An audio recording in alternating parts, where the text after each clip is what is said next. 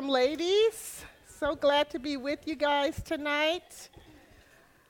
I just want to give a welcome also to those who may be joining us um, online. We're glad that you're with us tonight. Um, we've got a couple of announcements to go over together, so I'll share those before we dive right in. Um, offering. Every week we take an offering we say this every week, but I'll say it again. The offering is really to help women's Bible study. So it helps support the beautiful um, study guides that we have, um, child care, um, tech support, and please feel no obligation to give. But if you want to give, if you want to help support women's Bible study, please do. Please do. It's a blessing for us. Um, I want to give an announcement about our prayer groups. Um, I don't know if many of you know, but women's ministry specifically has prayer groups that's designated for women specifically to pray with other women.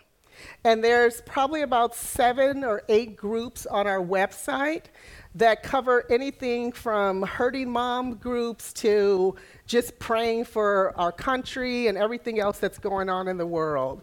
So if you're interested, you want to join a group or be a part of, or get prayer or be a part of a group, please check it out on our website um, for more information. Who's ready for Christmas? Well, it's coming ready or not. um, and it's time for our PJ drive. Yay! Um, this is one of the things that I, I love that we do every year. Um, we collect new pajamas for families um, experiencing homelessness at Union Rescue Mission, Hope Gardens, Angelus House, and this year we're adding Door of Hope Los Robles House in Pasadena because um, we've recently been doing some partnering with them. So the website is going to launch. It's going to launch on our website this Thursday. You'll be able to go on the website. Please go to the website because we have specific sizes to make sure that everyone who wants pajamas gets pajamas. So we love all donations, but we want to make sure that those that we specifically need for the sizes we've been given are taken care of first. So put it on your calendar, put a reminder on your phone. Thursday, you can go designate um, which, pajam- which pajamas you'd like to give, and at our Christmas women's gathering, that's where we'll collect all the pajamas. So check that out. If you have any questions, you'll be able to see that more information on the website, or you can always contact us in the office. But we're really excited about that. Um, I wanted to also mention next Tuesday night is Halloween. So I know no one in here is trick or treating, right? Um, well, maybe. Um, but I wanted to let you know we will be here. Bible study will happen next Tuesday. And our very own beloved Kathy Christopher will be sharing the word with us next week. So if you're able, please make sure you come back then. Well, well, I want to get started um, with tonight's teaching. We're going to be we're in the book, the chapters seven, eight in the book of Esther tonight. And w- before we get started, I want to share a little story with you guys. A young woman brings home her fiance to meet her parents. After dinner, her mother tells her father, um, Go find out a little more about this young man. So the husband, the father, invites the young man into the family room for a chat. And he asks him, So, what are your plans? Uh, the young man says, I'm a Bible scholar. A Bible scholar, hmm, the father says. That's admirable. But what will you do to provide a nice house for my daughter to live in as she's become accustomed? I will study, the young man said. I will study, and God will provide. How about buying her a beautiful engagement ring, such as she deserves, the father says. I will concentrate on my studies. God will provide for us. And children, asked the father, how will you support children? Don't worry, sir. God will provide, said the fiance. The conversation proceeds like this back and forth. The father is questioning him, and the young idealist um, insists that God will provide. Later that evening, the mother asks, Honey, how did it go? What did, what did you learn from the young man? And the father answers, The bad news is he has no job and he has no plans. But the good news is he thinks I'm God.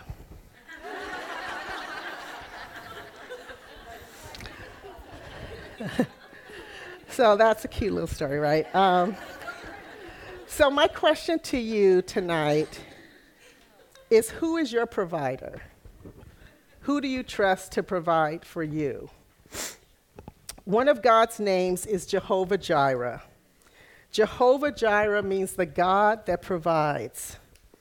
This is the name that Abraham used when he was tested um, with uh, sacrificing his only son Isaac. And he was tested that God would provide a sacrifice to spare Abraham's son, and God sent a ram. And God sent his son, Jesus, as a willing sacrifice to spare us. So today, let's look at three ways we will see God provide for Esther and his people. But before we start, let's pray. Heavenly Father, we just thank you. Thank you for this opportunity to be together to be in one another's company, but mostly in the company of you. Thank you for speaking to our hearts as the word is spoken forth tonight. I pray that your word would not return void, but it will prosper in the place of where you send it, Lord. I thank you, Father God, that you will use my mouth, um, that I would be an instrument for what you want spoken tonight, Father that we would not lean onto our own understanding, but we will hear the word that you have for our hearts tonight. We'll not listen for others, we'll listen for ourselves. Would you make your word alive and real to us? Would you have your way in this place? We surrender and yield to you. In Jesus' holy name, amen. So, um, today, as we're going to look through, reading through chapter 7 and 8 of Esther, I couldn't help but just be struck with how many ways God was providing for his people. So let's start reading um, in chapter 7, starting with verse 1. So the king and Haman went to Queen Esther's banquet on the second occasion, on this second occasion while they were drinking wine, the king again said to Esther, Tell me what you want, Queen Esther. What is your request? I will give it up, I will give it to you up to half the kingdom. Queen Esther replied, If I have found favor with the king, and if it pleases the king to grant my request, I ask that my life and the lives of my people will be spared. For my people and I have been sold to those who would kill, slaughter, and annihilate us. If we had merely been sold as slaves, I could remain quiet. But that would be too trivial a matter to warrant disturbing the king. Who would do such a thing? The king Xerxes demanded. Who would be so presumptuous as to touch you? Esther replied, This wicked Haman is our adversary and our enemy. Haman grew pale with fright before the king and queen. Then the king jumped to his feet in a rage and went into the garden, the palace garden. Haman, however, stayed behind to plead for his life with Queen Esther, for he knew the king intended to kill him. What I was struck with in this particular passage was how skilled Esther was in the strategy that she used to reveal the truth about Haman. And he is finally exposed for who he is. This leads us to our, for, our first point about God's provisions. God provides wisdom. God provides wisdom. As far as we know, Esther was not this savvy businesswoman. She wasn't a slick politician. But she did seek God through asking for prayer and fasting. And I believe that brought her wisdom. Why did she go through all the pomp and circumstances of these elaborate banquets? Not just one of them, but two. When she could have just as easily told the king what her plight was when he first asked her in the very beginning. But I can see wisdom in Esther waiting. Can you? Looking back on what we've learned about King Xerxes so far, we know that this man loves a good party. And the way King, Queen Esther approaches the king, her words are carefully chosen, chosen, honoring and wise. Esther is humble as she appeals to the king and says, If I have found favor with the king, and if it pleases the king to grant my request. While her approach is confident, she wisely appeals to his vanity. She didn't just blurt out accusations about Haman, because that could have also incriminated the king. Remember, he was the one that signed that first decree. But what she did is she thoughtfully stated her request. This approach lended itself to catching Haman off guard as well. He was so blinded by his own ambition and pride, he had no idea what was coming. This plan gave Haman no way to escape. He was caught.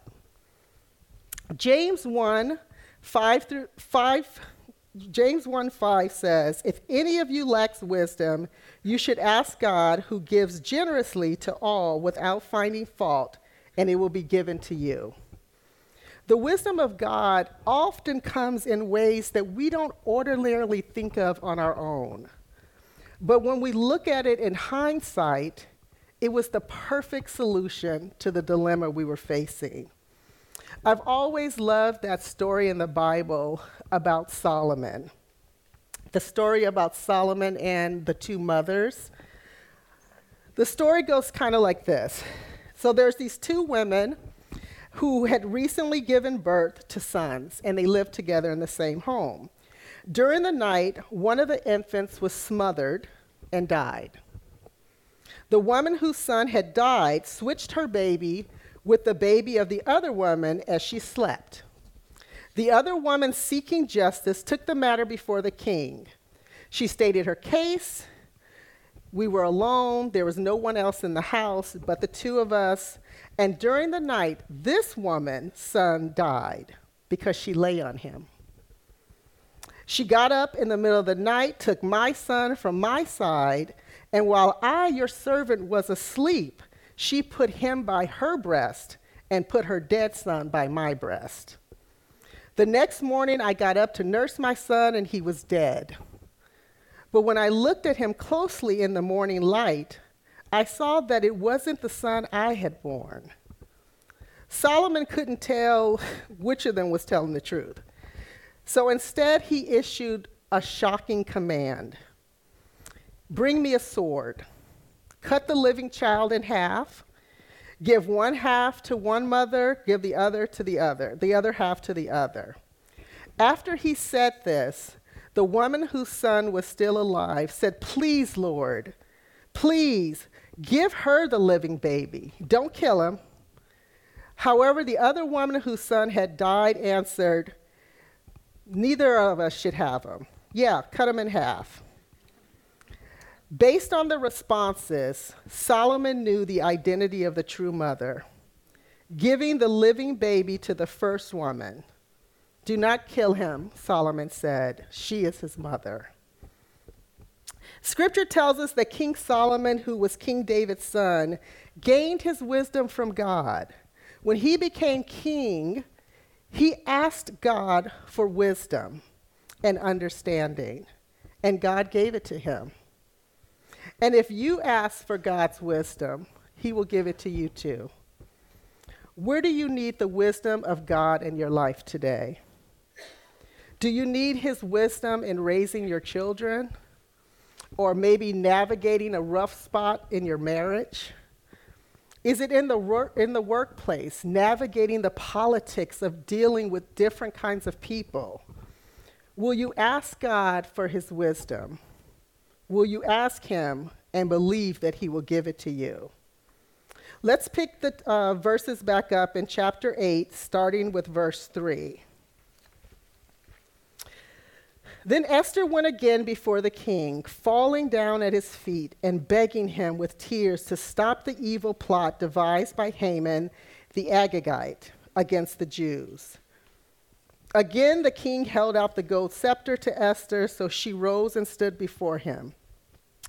Esther said, If it pleases the king, and if I have found favor with him, and if he thinks it is right, and I am pleasing to him, let there be a decree that reverses the orders of Haman's son, the Agagite, mm, who ordered that Jews throughout all the king's provinces should be destroyed. For how can I endure to see my people and my family slaughtered and destroyed?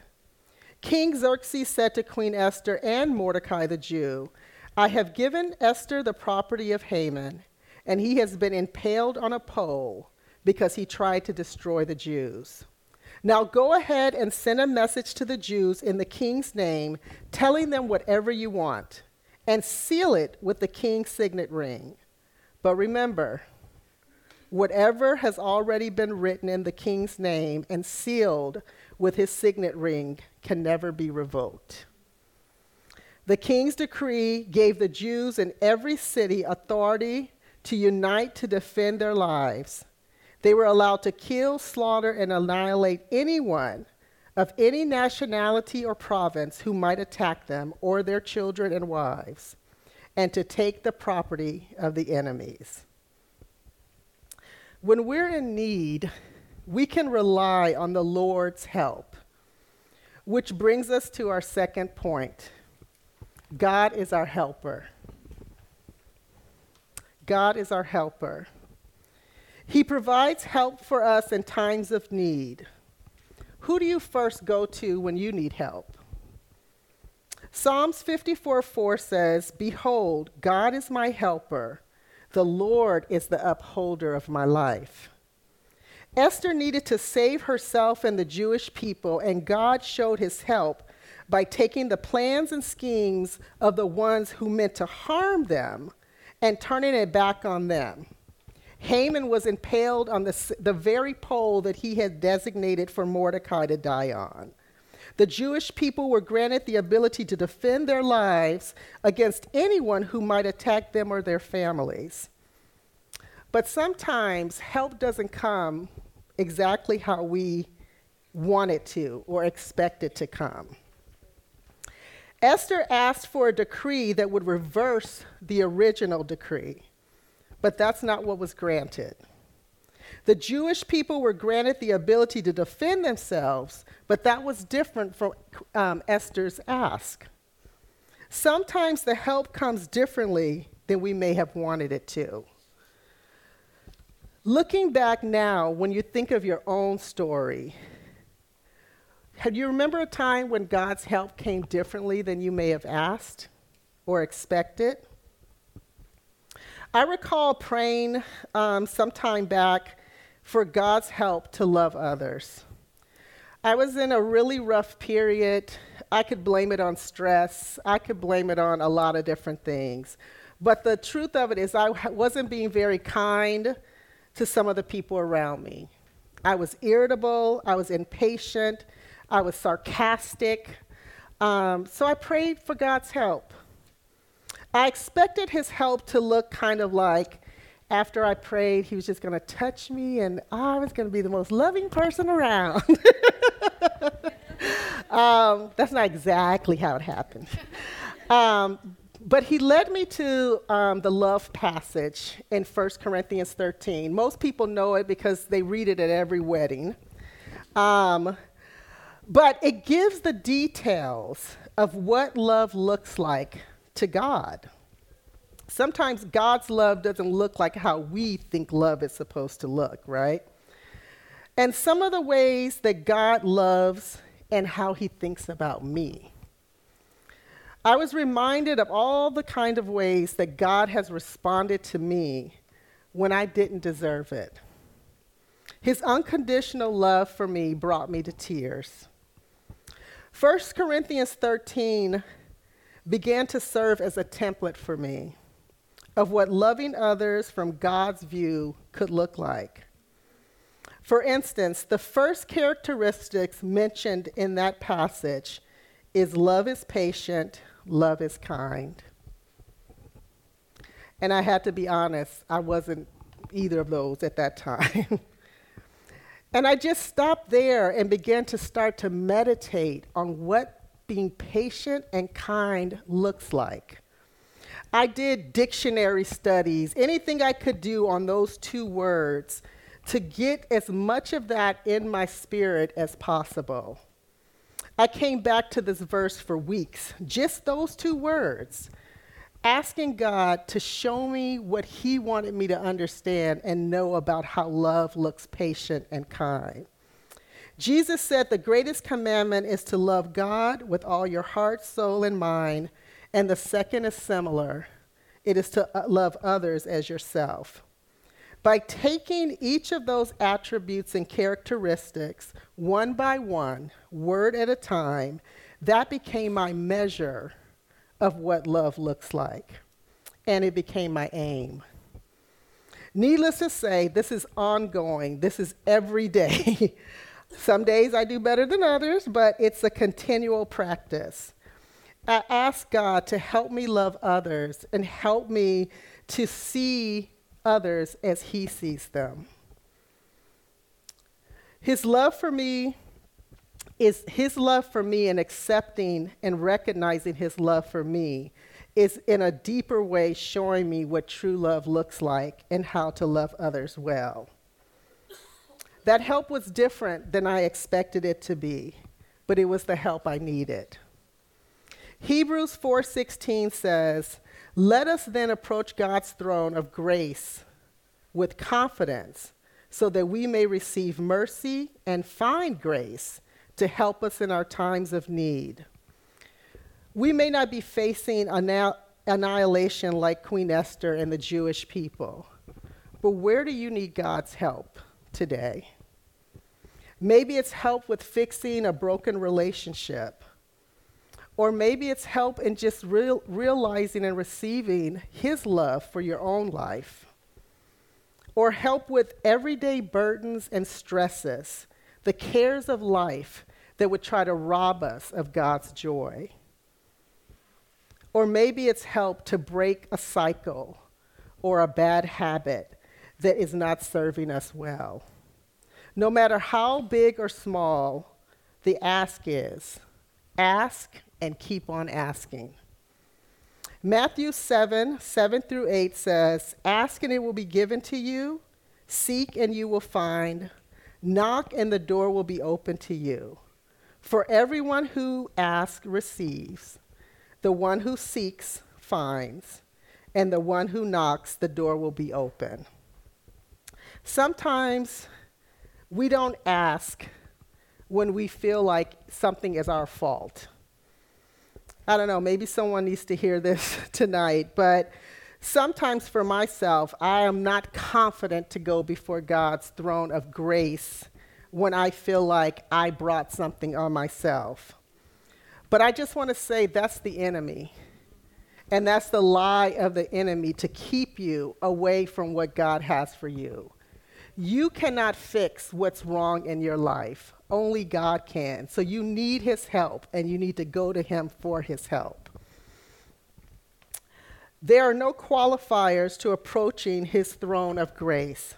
So don't let the enemy, Satan, rob you by his lies that you can fix it on your own because we can't and we need his help. So humble yourself and ask for God's help and keep on asking. Where are you caught in a situation of your own doing? Will you take him at his word? Will you trust him? Let's finish up starting with verse 13. A copy of this decree was to be issued as law in every province and proclaimed to all people, so that the Jews would be ready to take revenge on their enemies on the appointed day. So, urged on by the king's command, the messengers rode out swiftly on fast horses, bred for the king's service. The same decree was also proclaimed in the fortress of Susa. Then Mordecai left the king's presence, wearing the royal robe of blue and white, with a great crown of gold and an outer cloak of fine linen and purple. And the people of Susa celebrated the new decree. The Jews were filled with joy and gladness and were honored everywhere. Now that's a switch, right? Uh, in every province and in every city where the king's decree arrived, the Jews rejoiced and had a great celebration and declared a public festival and holiday. Many of the people of the land became Jews themselves, for they feared what the Jews might do to them. Can you imagine having this death sentence hanging over your head? And suddenly you get this good news. The news you've been hoping for, praying for.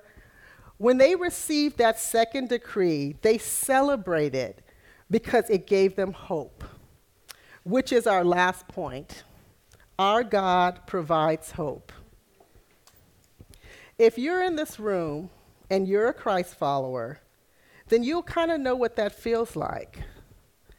The Jews had a death sentence, and so did we before Jesus' sacrifice. The second decree could not erase the first decree, but it did provide hope, an opportunity that now the Jewish people could actually defend themselves against any and all adversaries. What a turn of events that this offered. This was the hope that God was still with them. Friends, Jesus' sacrifice provides the same for us. It is the hope that through the redemption of his blood shed for all, and that those who choose him are no longer under a death sentence. But now we have salvation and we have new life.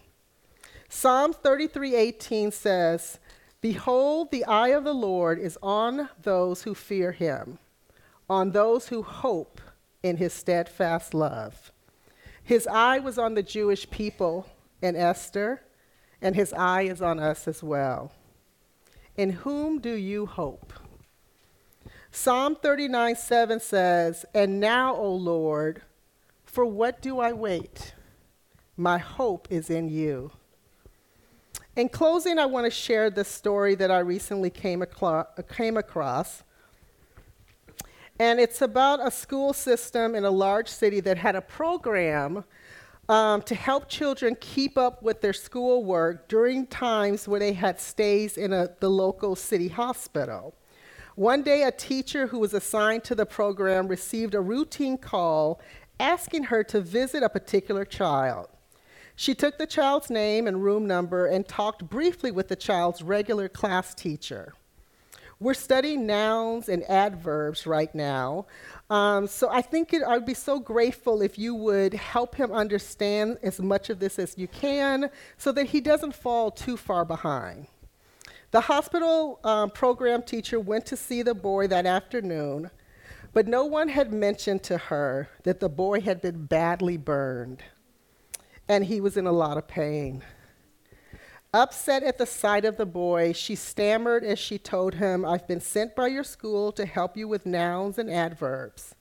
When she left, she felt that she hadn't accomplished much that day. The next day, a nurse asked her, What did you do to that boy? The teacher felt she must have done something wrong and began to apologize. No, no, said the nurse, I don't think you understand. We've been worried about the little boy, but ever since yesterday, his whole attitude has changed. He's fighting back. He's responding to treatment, and it's as though he's decided to live. Two weeks later, the boy explained that he had completely given up hope until the teacher arrived. everything changed when he came to a simple realization, and he expressed it this way. They wouldn't send a teacher to work on nouns and adverbs with a dying boy, would they? That teacher provided hope to that little boy, and he began to fight for his life. Our hope in God gives us the will and fight and not quit too. Isaiah 49 23 says, Then you will know I am the Lord. Those who hope in me will not be disappointed. Jehovah Jireh is our provider. Where do you need provision today? Can we take a moment just to be quiet and uh, still for a moment? Hmm. Do you need the wisdom of God in your life today? Let's ask Him. Where do you need God's help? Let's ask Him. Are you hopeful in God's love for you?